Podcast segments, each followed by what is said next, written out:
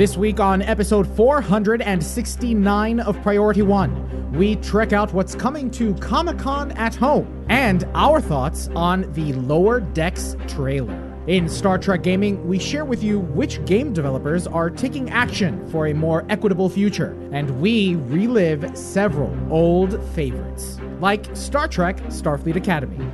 RPN, the Roddenberry Podcast Network. Command codes verified. Priority 1 message from Starfleet coming in on secured channel.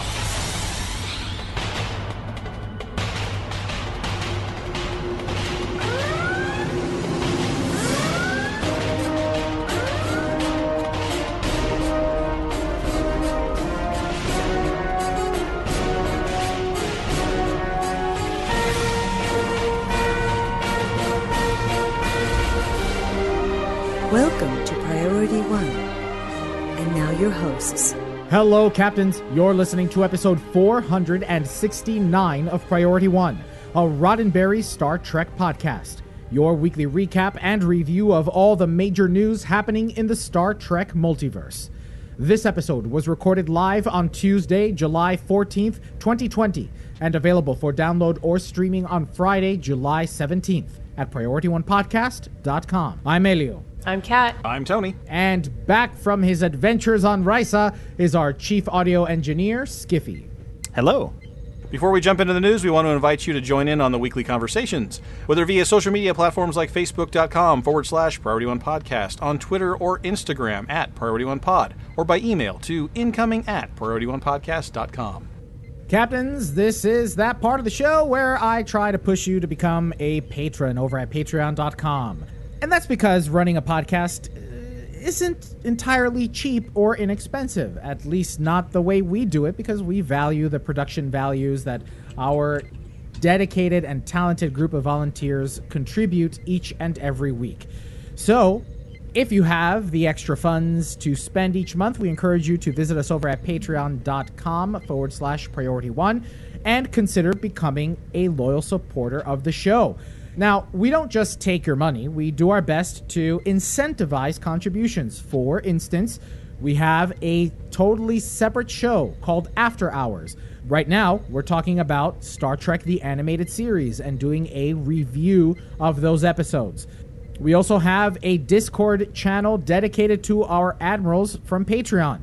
So if you'd like to converse with us throughout the week and talk about things like the latest trailer from Lower Decks, consider becoming a patron. Again, that's patreon.com/Priority One Pod. Links, of course, will be in the show notes. Now let's check out the latest news from the Star Trek multiverse. Jim, what in places? I don't know. Then let's trek it out. As far as birthdays go, 80 is an incredible milestone. And when you're Sir Patrick Stewart, everyone wants to recognize your achievements. On June 13th, Sir Patrick celebrated his 80th birthday, and friends, fans, and news outlets did their very best to honor the veteran actor. The Guardian, for instance, interviewed several of Sir Pat Stew's friends and colleagues to share some of their most memorable moments with the actor. For instance, David Tennant had this to say, quote, "He's fit as a fiddle and so strapping. How many 80-year-olds are the lead in their own science fiction series? There's nothing of the old man about him. He's very virile. I'm sure he wouldn't mind me saying that." End quote. Sir Ian McKellen told The Guardian, quote, "80 is, of course, a milestone, but he has had so many remarkable achievements in his career journey, from Huddersfield to Stratford to the West End, Hollywood to Broadway and beyond. I'm sure there will be no silly talk about retirement." End quote. And of course, many of his co-stars from TNG joined him for a celebration and even shared a picture of them together. Fortunately, they were all wearing their masks and maintaining social distancing. That was a really cute picture. Outside, standing around at least a meter apart, masks up. The picture of them around their pool is actually very adorable. They're all staying a few feet apart from each other, but they're still celebrating together. It's delightful. Although Brent looks really upset. He's just grumpy because they don't get together for his birthday. On July 9th, Den of Geek's Don Kay spoke with Robert Sallin, producer on the 1982 film Star Trek II, The Wrath of Khan. According to Kay, during an interview about the film, Sallin hinted that he's currently in the process of developing a script for a new Star Trek film. Quote, I don't have it completely written, but I have a lot of it written. I have a concept for another Star Trek feature that I've had discussions with Paramount about, at least on the phone. This one, I guarantee you, is unlike anything that has been done in Star Trek, and it will be part of the canon, but they, the studio, don't want to talk about it until they see what Noah Hawley does. End quote. That sounds a little fishy. I would file this under rumors and gossip. I feel like he said that? I don't know. At this point, I just feel like everybody under the sun is writing something for a future Star Trek film. I just don't know. It just feels weird. Yeah. According to Memory Alpha, he's 89 years old, so he better hurry up. Well, let's be honest. I mean, you can write a script for anything and adapt it into a Star Trek film. Star Trek's so all-encompassing in terms of genres and tones. And Nick Meyer's combined a submarine film and a Sherlock Holmes film and turned into Star Trek II, so there you go. There you go. True. I don't know. I've just never heard of Robert Sallin. I mean, not to say that I should or that I know every person who's ever worked on Star Trek before, but this just feels like one of those, file this under rumors and gossip. Who else is going to be writing a potential script for the next film? It could be you. Unlike anything that's ever been done before. Well, the pandemic may have put a damper on most of our plans this year, including the cancellation or rescheduling or reimagining of convention events. San Diego Comic-Con, for instance, has shifted their presentations to an online format, and Star Trek will be participating in several ways. Generally, the event will take place between Wednesday, July 22nd and Sunday, July 26th. However, you don't have to stay glued to your computer all 3 days for the Star Trek-studded events. Thursday, July 23rd at 10 a.m. Pacific, the Star Trek Universe virtual panel will feature discussions with executive producers Alex Kurtzman and Heather Caden, followed by a virtual table read of Star Trek Discovery's episode Such Sweet Sorrow Part 2, with many of the episode's featured actors. Later, Mike McMahan takes the virtual stage to discuss the new animated comedy series Star Trek Lower Decks. McMahan will be joined by several of the voice actors from the series, including Tawny Newsome, Jack Quaid, and more. It all wraps with a Star Trek Picard panel that includes Sir Patrick Stewart himself, along with fan favorites like Jonathan Frakes, Jonathan Del Arco, Marin Certis, and Jerry Ryan, among many of the other key actors from the series. For a full list of Comic-Con at-home events, be sure to check out the show notes.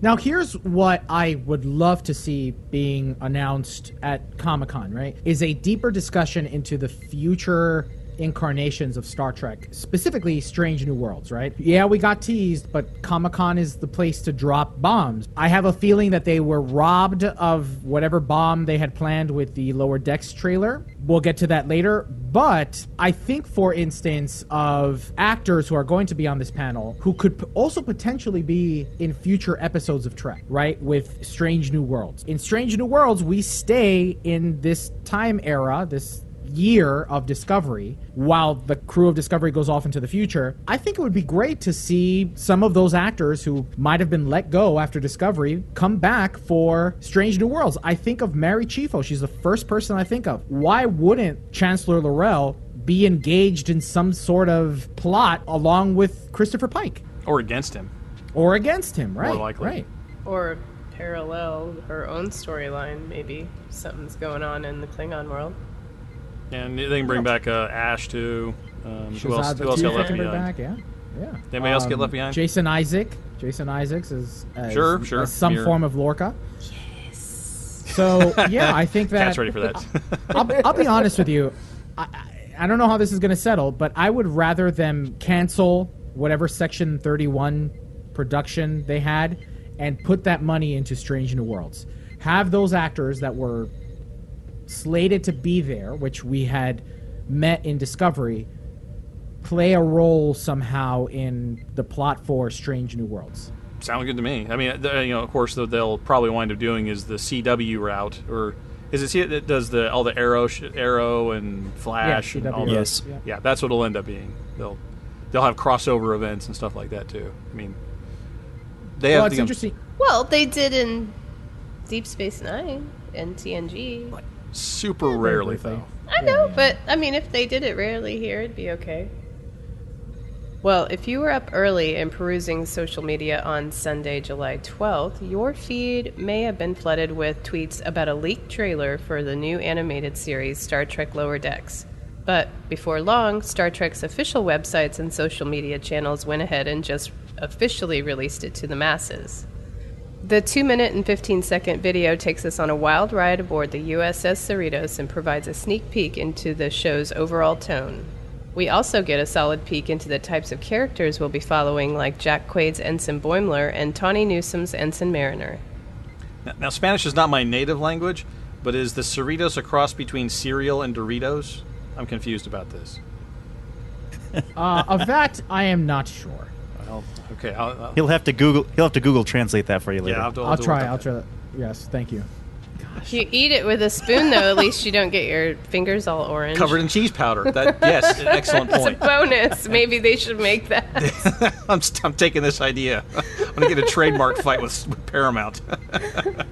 So, I mean, I'm sure you guys have seen the trailer. What are your initial thoughts on it? It's a cartoon. They're just showing you that one. I mean, I guess it's supposed to be kind of silly, you know, funny for everybody. I would suspect they'd have some interesting adventures, at least. I'll watch it. I don't know.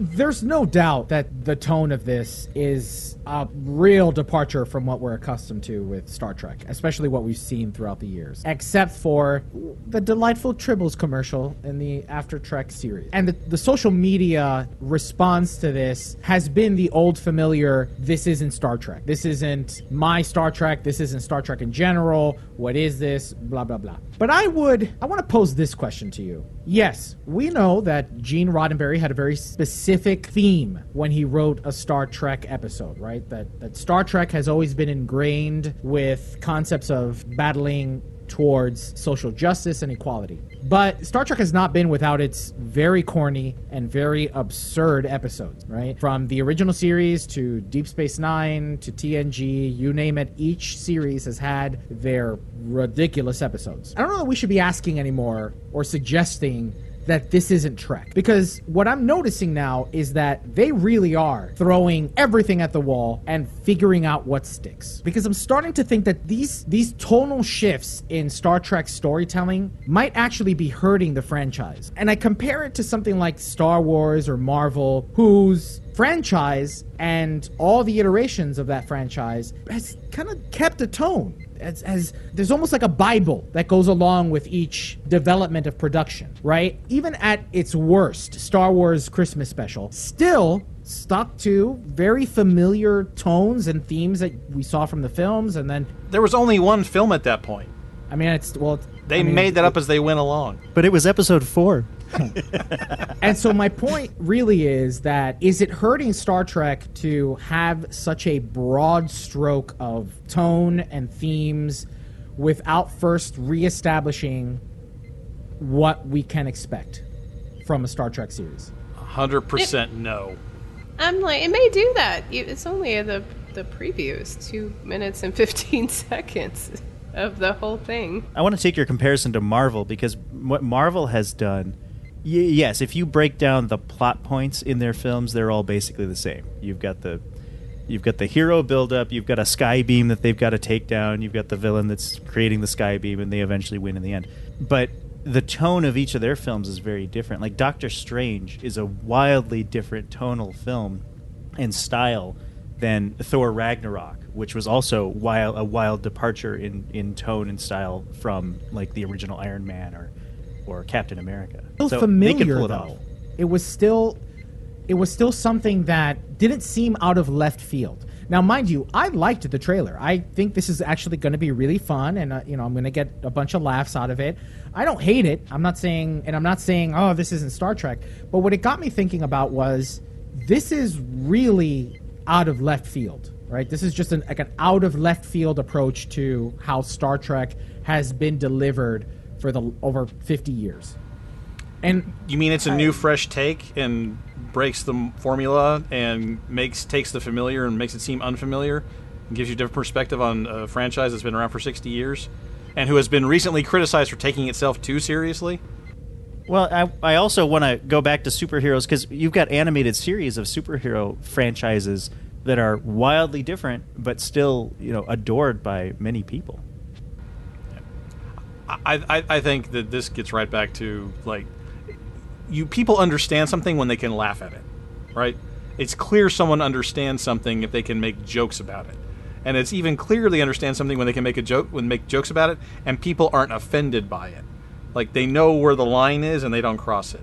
I got a real Orville vibe on this thing. Oh, so did I, yeah. Yeah. And the Orville vibe I want to describe to you is Seth MacFarlane sold it as a comedy, and on all the trailers and stuff, they put in all the stupid jokes they made. But then when you actually watch the Orville, it's kind of a TNG sequel. It felt more like a science fiction show that had the occasional joke in it, rather than a whole bunch of jokes with some science fiction thrown in.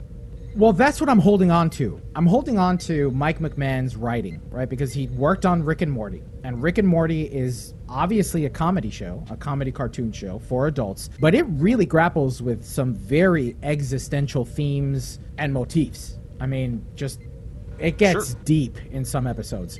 So I'm looking forward to it. I'm looking forward to Lower Decks. I'm looking forward to this. I think that they've got the right idea and the right attitude. They're looking at Star Trek from a different way. It's like, you know, that we saw, we reported a few months ago or whatever that it's like somebody has to clean up the holodeck. Well, sure enough, in the trailer they gave her the job of cleaning out the holodeck.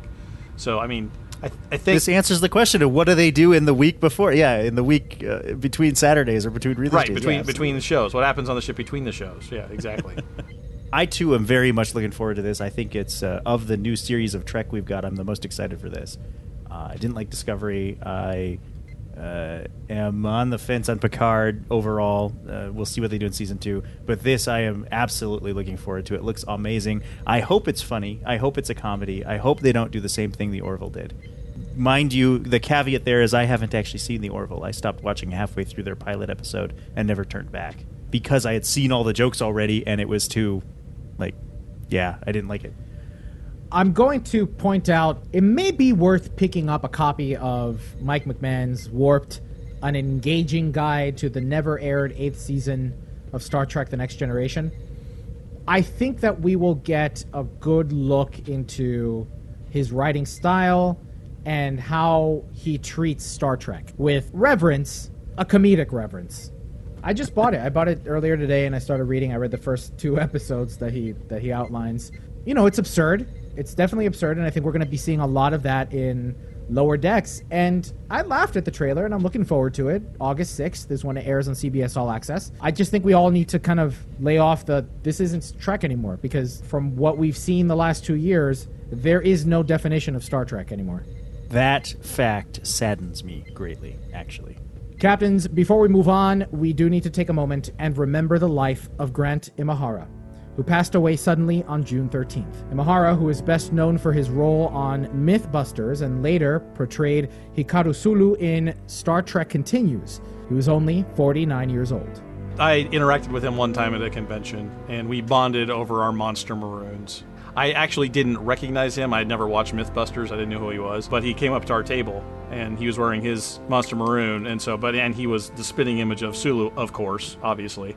And because he had the captain's braid on, and he had the whole thing. I'm like, hey, this is great, Captain Sulu. You got it. And he's like, hey, I like your uniform too. And I'm like, yeah. So we had a moment. And all the stuff that I see on Twitter and stuff, he was just so easygoing. Like, he was a Hollywood kind of a guy, and he, you know, did that stuff. But I didn't know that. I thought he was just another fan. And we just like stood and talked for a minute. And I think Elio came up to me later and went, hey man, that was Grant Imahara. And I'm like, who's that? And I'm like, oh, well, that's cool. But yeah, just that brief interaction. He was just a really nice, friendly guy, and we just bonded over Star Trek uniforms. Well, captains, that's all the news we have to check out this week. Now let's find out what happened in the world of Star Trek gaming.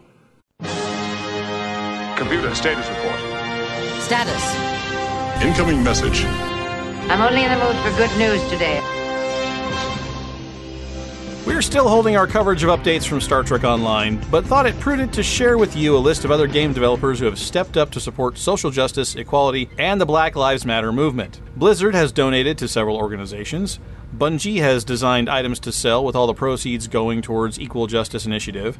Niantic, who publishes Pokemon Go, is donating $5 million to Black gaming and augmented reality creators that can live on in the Niantic platform, and U.S. nonprofit organizations that are helping local communities rebuild. EA is donating $1 million to the Equal Justice Initiative and the NAACP Legal Defense and Educational Fund and other organizations. And finally, Ubisoft is making a $100,000 donation to the NAACP. This is just but a short list of game developers and companies who have taken measurable actions to support social justice and equality. GameSpot has a very extensive list, and the link will be in the show notes. You know, we had a brief conversation about this last week during After Hours with Dr. Robert Hurt, and one thing that seemed to have caught him off guard was the amount of racist nonsense we received for our 3-day logout. I can't even call it a boycott, because boycott would really means deleting your account. I was just reading a Washington Post article about gaming communities and how, especially recently, there seems to be an uptick in negative, racist, bigoted, homophobic, transphobic, just horrible, horrible, horrible conduct from players in zone chat, on the subreddits. And Star Trek Online is no exception to this. As a matter of fact, it happens quite often. And we've said in passing how, we don't even, I don't even have zone chat open anymore. It's just the fleet chat. It's just this. But for incoming players that show up on Earth Space Talk, to see somebody walking around with a tag above their head that says something about snowflakes or something racist or something, or saying something in the zone chat that is offensive, doesn't help. Doesn't help instill a welcoming invitation to continue to play the game. Not at all. I mean, I never really played games before Star Trek Online, and when I read Zone Chat, I'm just like, oh my God. People are, what is wrong with you? That's why I never wanted to be on voice chat, and like even chatting people in game was terrifying. Because you never knew who you're going to run into, right? Exactly. I mean, it could be any... Yeah, you just don't... I'm stay away from all those crazy people. If there's a 1% chance of running into somebody like that, you just choose not to participate, because even a 1% chance is too much. Yeah. And yeah, for a woman, too. I mean, it's especially crazy. Oh, yeah, you got a real... Yeah, that's terrible for you, yeah. Not that they would know, but whatever. Well, as soon as you open your mouth on voice chat, they would know. Right. One of the ongoing rebuttals to this from gaming companies is, we don't have the technology's not there, blah, blah, blah, X, Y, and Z. But you know what would make a really big statement to those racists out there is if you committed to actionable, measurable endeavors to contribute to social justice and equality. That would go a long way. That would send a message to those people in the community who are only brave enough to say those things because they're safe in their basement or locked away in their gaming room. Taking action, measurable action, is going to shut them up. And if they're afraid of losing those players, hey, did you want them anyway? You can't measure what you don't have. And the argument would be you need to create that environment where people aren't worried about the 1% being that guy that pops off in the TFO or whatever.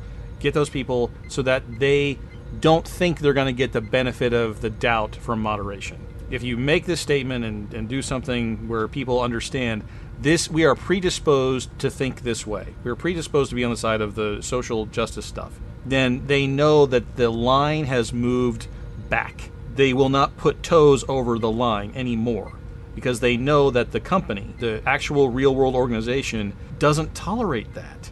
And if it gets escalated to a customer service type situation or a report, they're not going to get the benefit of the doubt. Oh, it was a one-time thing. Oh, it was the first offense. Oh, was it... How many... Can you interpret it that way? Does it have to be interpreted in the mean way? It sends the signal. And that prevents people from, trying to put that foot over the line. Silence really does speak volumes. And, it just really boils down to the fact that a company, a company that is built on and relies on the community to continue to purchase items, continue to log in, it astounds me that they're not willing to make a statement against that type of behavior and a statement towards lifting up the voices of people who are marginalized and are afraid to engage with other people in community forums because of... What if they find out I'm black? What if they find out I'm a woman? Right. Mm-hmm. Those are legit fears. It would go a long way for companies like Cryptic Studios to make a statement to say, look, we may not have the tools to block you immediately and to stop this from happening, but this is our statement. This is our stance. This is how we feel. And when it happens, we're going to stop it. But when you don't make a statement, all you're doing is empowering these little shitheads behind their keyboards to just feel emboldened to do it. And another gaming news. After last week's flashback to Dozeria, Star Trek Timelines returns to the future, present, whatever, temporal thing, with Lightbringers. The Galaxy-type event runs from this Thursday, July 16th to Monday, July 20th for the Romulan Star Empire Federation and Ferengi Traditionalist factions, with five-star Mother Lorel as the ranked reward crew member. Event crew granting high bonuses for Lightbringers include last week's ranked reward five-star Cayman, the new four-star Traveler Wesley, and the returning four-star Commander Tomalak. Other Picard and Wesley variants will grant small bonuses. Well, that didn't take long. On July 10th, Star Trek Timelines developer Wicked Realms announced it was removing its controversial offer wall feature from the iOS app indefinitely. Ostensibly, this is because, due to Apple guidelines, the offers that can be presented on iOS are too limited to be of interest. Third-party developers taking issue with Apple's App Store constraints is certainly nothing new, and it's significant that the wall's alive and well on the game's Android version. However, recent player base outcry and fan resource website outages protesting perceived privacy threats almost certainly influenced the decision. Wicked Realms acknowledged ongoing concerns regarding the offer wall in general and their advertising partner Iron Source's business practices in particular. Ooh, lawsuit. I think, now correct me if I'm wrong, but I seem to remember we covered a while ago that this company was sort of spun off and bought by a different publisher. We covered a story that this company thought they would be getting like $100 million in revenue or something ridiculous like that. So if this offer wall comes down, that could take a big chunk out of their perceived valuation, especially if the purchase was based kind of on, well, we're going to be able to sell a bunch of data from people. Oh, okay, good. Captains, we've been going down memory lane in a series of reviews of old Star Trek games. And just this week, we have news of a classic. You see, Star Trek Voyager premiered 25 years ago in 1995. And 5 years after that, the series debuted its first video game, Star Trek Voyager Elite Force. Now, 20 years later, a community of Star Trek gamers called The Last Outpost has released the multiplayer platform of Elite Force for free, called Star Trek Elite Force Holo Match. The game is available for Windows and Linux PCs. In a tweet posted July 9th from The Last Outpost, they had this to say, quote, 2020 is a milestone year. The Last Outpost is 10 years old today. Raven Software celebrated 30 years, and Star Trek Voyager Elite Force turns 20 this September. 8 years ago, Raven and Viacom CBS graciously gave us permission to distribute the game's code and assets. We at The Last Outpost are eternally grateful to Raven and Viacom CBS for their generosity. In honor of our 10th anniversary, we pass this gift along to the thousands of Star Trek fans who grew up playing this game and loving it as much as we do. End quote. A link to the download and to The Last Outpost's website can be found in our show notes. This is kind of huge.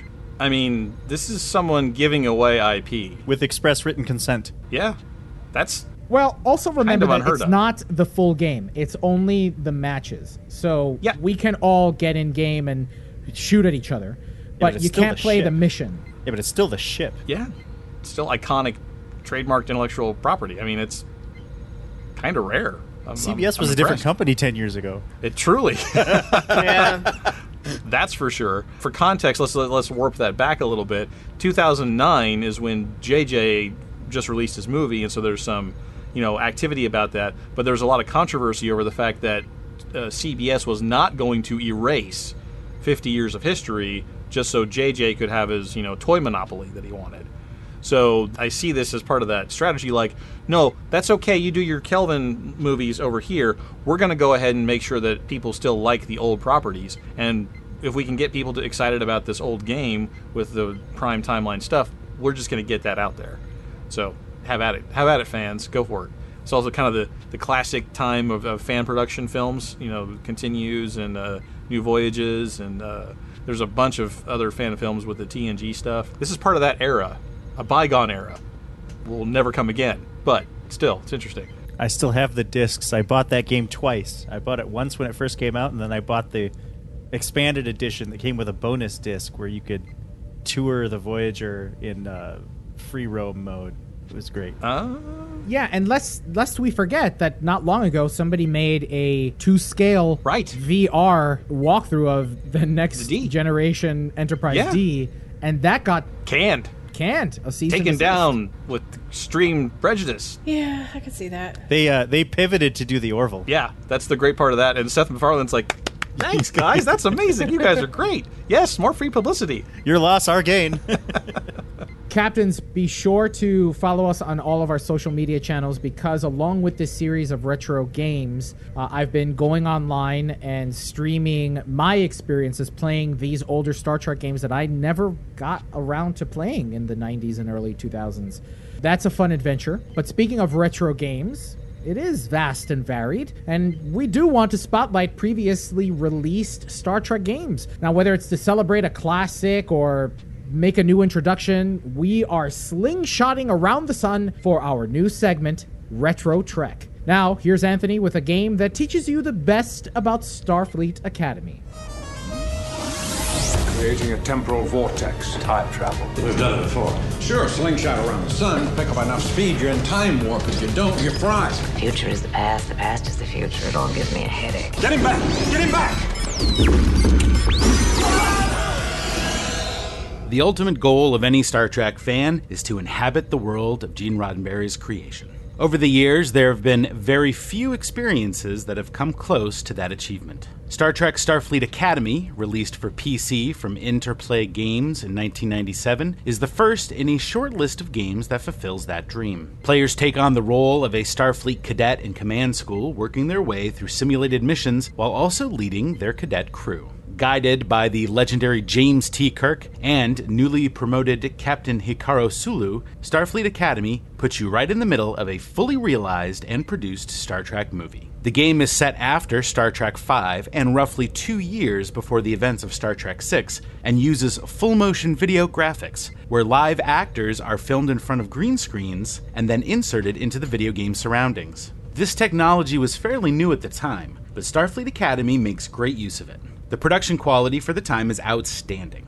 Unfortunately, it's a stark contrast to the gameplay. When you get into the simulator, things get a little overwhelming. There are 2 tutorial missions that get you started, but if you don't read the full manual beforehand, you can get in trouble pretty quick. To start, the game works best when played with a joystick, or as I like to call it, my Riker stick, which makes it feel more like a space flight simulator than a bridge simulator. However, the view from the captain's chair is pretty cool. You see your helm and weapons officers between you and the view screen in full motion video, which adds to the realism. You can scroll left or right to view other stations and officer positions. You can even interact with them to manage ship systems or access the library computer. Now, this isn't a new mechanism in Star Trek games. Star Trek The Next Generation Futures Past for the Super Nintendo had a similar mechanic. Starfleet Academy doesn't just rely on this interaction for starship control. There is a library of hotkeys for all operations, and if you're not a fan of the bridge view screen, you can switch to a full space view.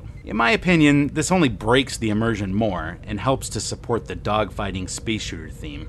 The bridge simulator missions are fun, and they're sandwiched between some really heartfelt, interactive cutscenes. Getting briefings from James Kirk and getting to know your fellow bridge crew members really helped this gem stand out from the inadequate Trek games widely available. It is certainly worth the time to devote to this classic, but you will have to invest the time. The game itself will take at least 7 to 8 hours to complete, and a few more if you include the Chekhov expansion missions, but that doesn't factor in the setup time. I downloaded the game from Steam, but there were several issues. The joystick calibration didn't work. My install also seemed buggy in general. After watching some walkthrough videos, I noticed that some of my missions would give me incorrect instructions or would crash right before I completed the mission, causing me to have to redo the mission because my score was inadequate. My graphics also didn't seem to be as good as they could be. After talking with some Priority 1 Armada members, they recommended running the game in a virtual OS, giving it the best opportunity to look and feel like it was running on a native system. In the end, I found the game itself to be a charming, nostalgic addition to live-action canon. At least, I'm going to include it anyway. However, the frustration with glitches, controls, and lack of clear directions within the game spoiled the fun to the point of not being able to stick with it. I'll probably try it again when I have the time to invest in a virtual OS attempt. The game is often discounted on Steam and goodoldgames.com, but you've been warned. If you do try to play Star Trek Starfleet Academy, it may be a no-win scenario.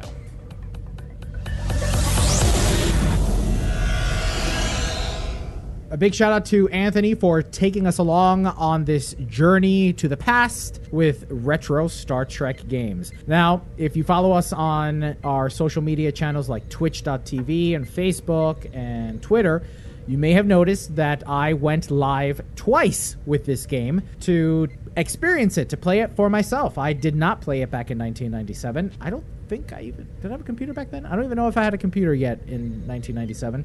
But I will say this. It was a fun little experience. It is amazing how dependent you had to be on the manual for games back in 1997. Well, what are you talking about? He explained every control you had to hit in like a brief 30-second, oh, this button does this, and this button does this, and this button does this. Who, Anthony? I'm pretty sure that... No, the guy. The guy in the briefer. The Admiral. Yeah. So that in and of itself is part of the problem with the game, is that there's no progressive learning of the keys and the interactions. It was all like, here's everything, memorize it, or you're going to have a really crappy time with the game. And make sure that you have the manual next to you, because you're definitely going to have to reference this time and time again. Yeah, definitely. And the games back then did come with actual manuals, so you could leave it open. The keyboard layout, keyboard binding layout was could be right next to you where you could refer to it all the time. It took me about 10 minutes to figure out how to steer the ship because I had numlock on, and I needed to turn numlock off, or vice versa. I can't remember. So you tried to play this last week since we told you that we were going to be reviewing it? Yep, I played it on Friday or Saturday. I didn't play a lot. I put in about an hour. I made it through the initial tutorial mission, basically. And then I couldn't do it anymore. It just does not hold up very well. The story is great, and I love what they did, but in terms of like what my eyes can tolerate on a 4K monitor, I couldn't do it. I had to jump through significant hoops in order to be able to stream the game productively. I had to install it on a VM so that I can have it in windowed mode, because games like that are ported over for something like Windows 7, even if you go into compatibility mode and try to force it to the original resolution, it just won't do it. It won't do this game, at least this game, won't allow you to do it. So I jumped through a lot of hoops. And then on top of that, I tried to set up my joystick to be mapped to the game, and that took another hour. So overall, I think I gave this game... Did you get it to work, the joystick? I did get it to work. I got it to work. I tried too. It took quite a bit of time for me to jerry-rig a setup to play the game and enjoy it. Once I got the joystick up and running, which was by the time I did the second stream, I had a much better experience. Nevertheless, a big shout out to Gray, to Ray Borg. Somebody else was in the chat with me too while I was playing it a few days ago, who helped a lot. Ray gave me a link to a PDF version of the manual. Now, don't let this discourage you, my friends. It's on sale virtually all the time as part of a bundle. Take advantage of it and go down memory lane and try to play these games. Something like Starfleet Academy. It's fun. Even if you just give it like 2 or 3 hours, you know, whatever. The bundle costs $10. That puts the game at like $2. Even if you just give it 2 or 3 hours, it's fun to see, A, what games were like in 97, and B, what Star Trek games were like in 1997. I'm really sorry, Elio. I went to my games manual box, and I couldn't find my manual for Starfleet Academy. I remember vividly, it was a blue book, but I did find all my Starfleet Command manuals. So when you want to play that, just ask. I will snap a picture. I'll send you a photo of whatever you need to know. I have it here with you. I'll walk you through it. It's okay. Got it all right here. So up next, I think we're definitely going to be doing Elite Force Hollow Match. So be on the lookout. Make sure you're following us on social media. We're going to get a team together. I'm going to reach out to our internal team as well as our patrons at first to try to get a Elite Force Hollow Match session in before next week's show, or at least before Tony does his review on Retro Trek. That'll be fun. And also, micro photon torpedo launcher for the win. That's all we have to cover this week in Star Trek gaming. Now let's open hailing frequencies and see what's incoming. Message coming in, sir. Hailing frequencies. Open. See, we are getting to know each other. Well, Captains, hailing frequencies are now open, and we're ready to receive all of your incoming messages. Last week, our community question was nothing. We didn't ask one. But when the Star Trek Lower Decks trailer debuted, we wanted to know what you thought of it. From Twitter, Rebecca Skipper said, "I can't wait to see Lower Decks, and it reminds me some of the comedy in the Orville. I need optimism, optimism, Captain, optimism.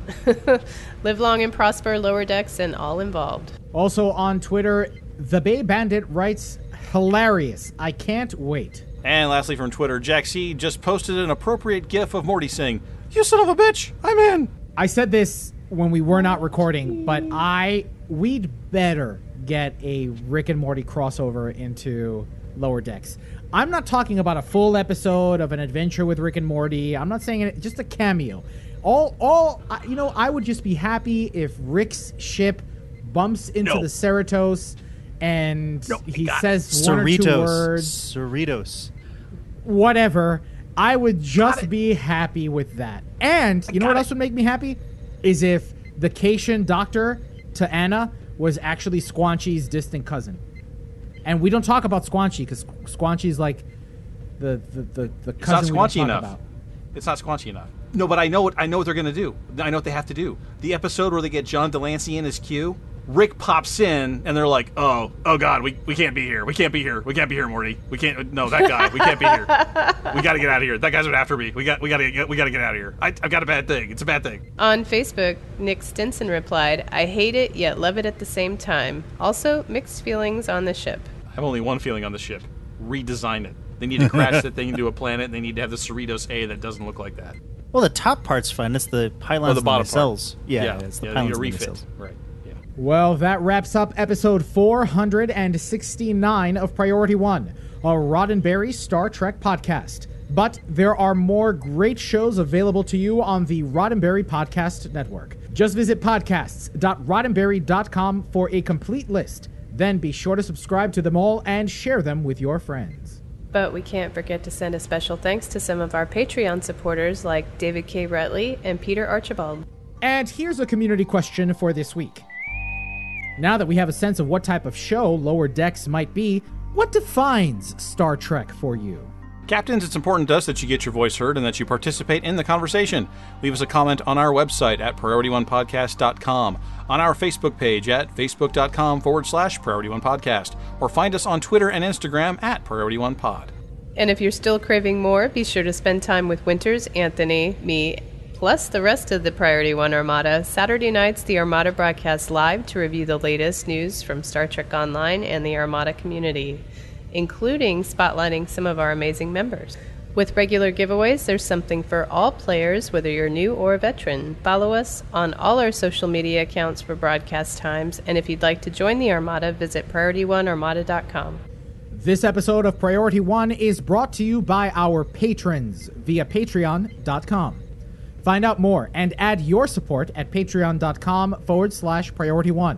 And even if you cannot make a financial contribution, please spread the word about our show. Invite your fellow Trekkies to get their weekly roundup of news right here on Priority One.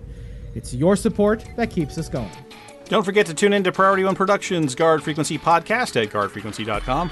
Each episode, the Guard will take you inside the universe of your favorite space sims, including a tabletop adventure played out by your hosts. And Heroes Rise brings you up to date with the world of Dungeons & Dragons. Learn all about the latest publications, tools, tips, tricks, and traps in less time than it takes to skin a wyvern. Head over to heroesrisepodcast.com to discover their secrets. Thanks to our audio editors, including Gray, William, Brandon, Rand, Daniel, Roscoe, and Skiffy. Thanks to our producer, Jake Morgan, and associate producer, Shane Hoover, with support from Thomas of the Priority One Armada.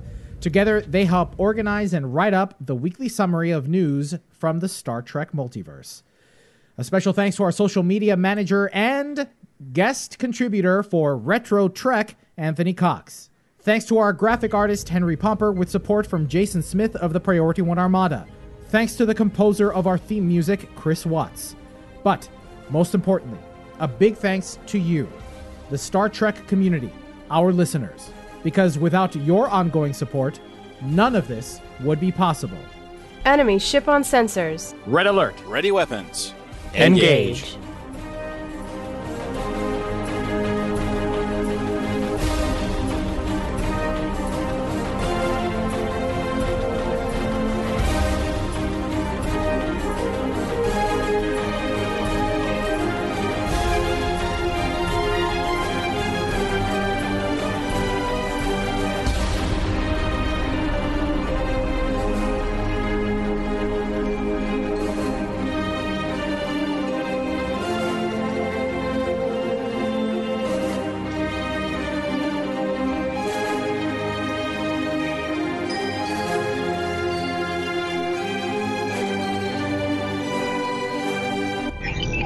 Transfer complete.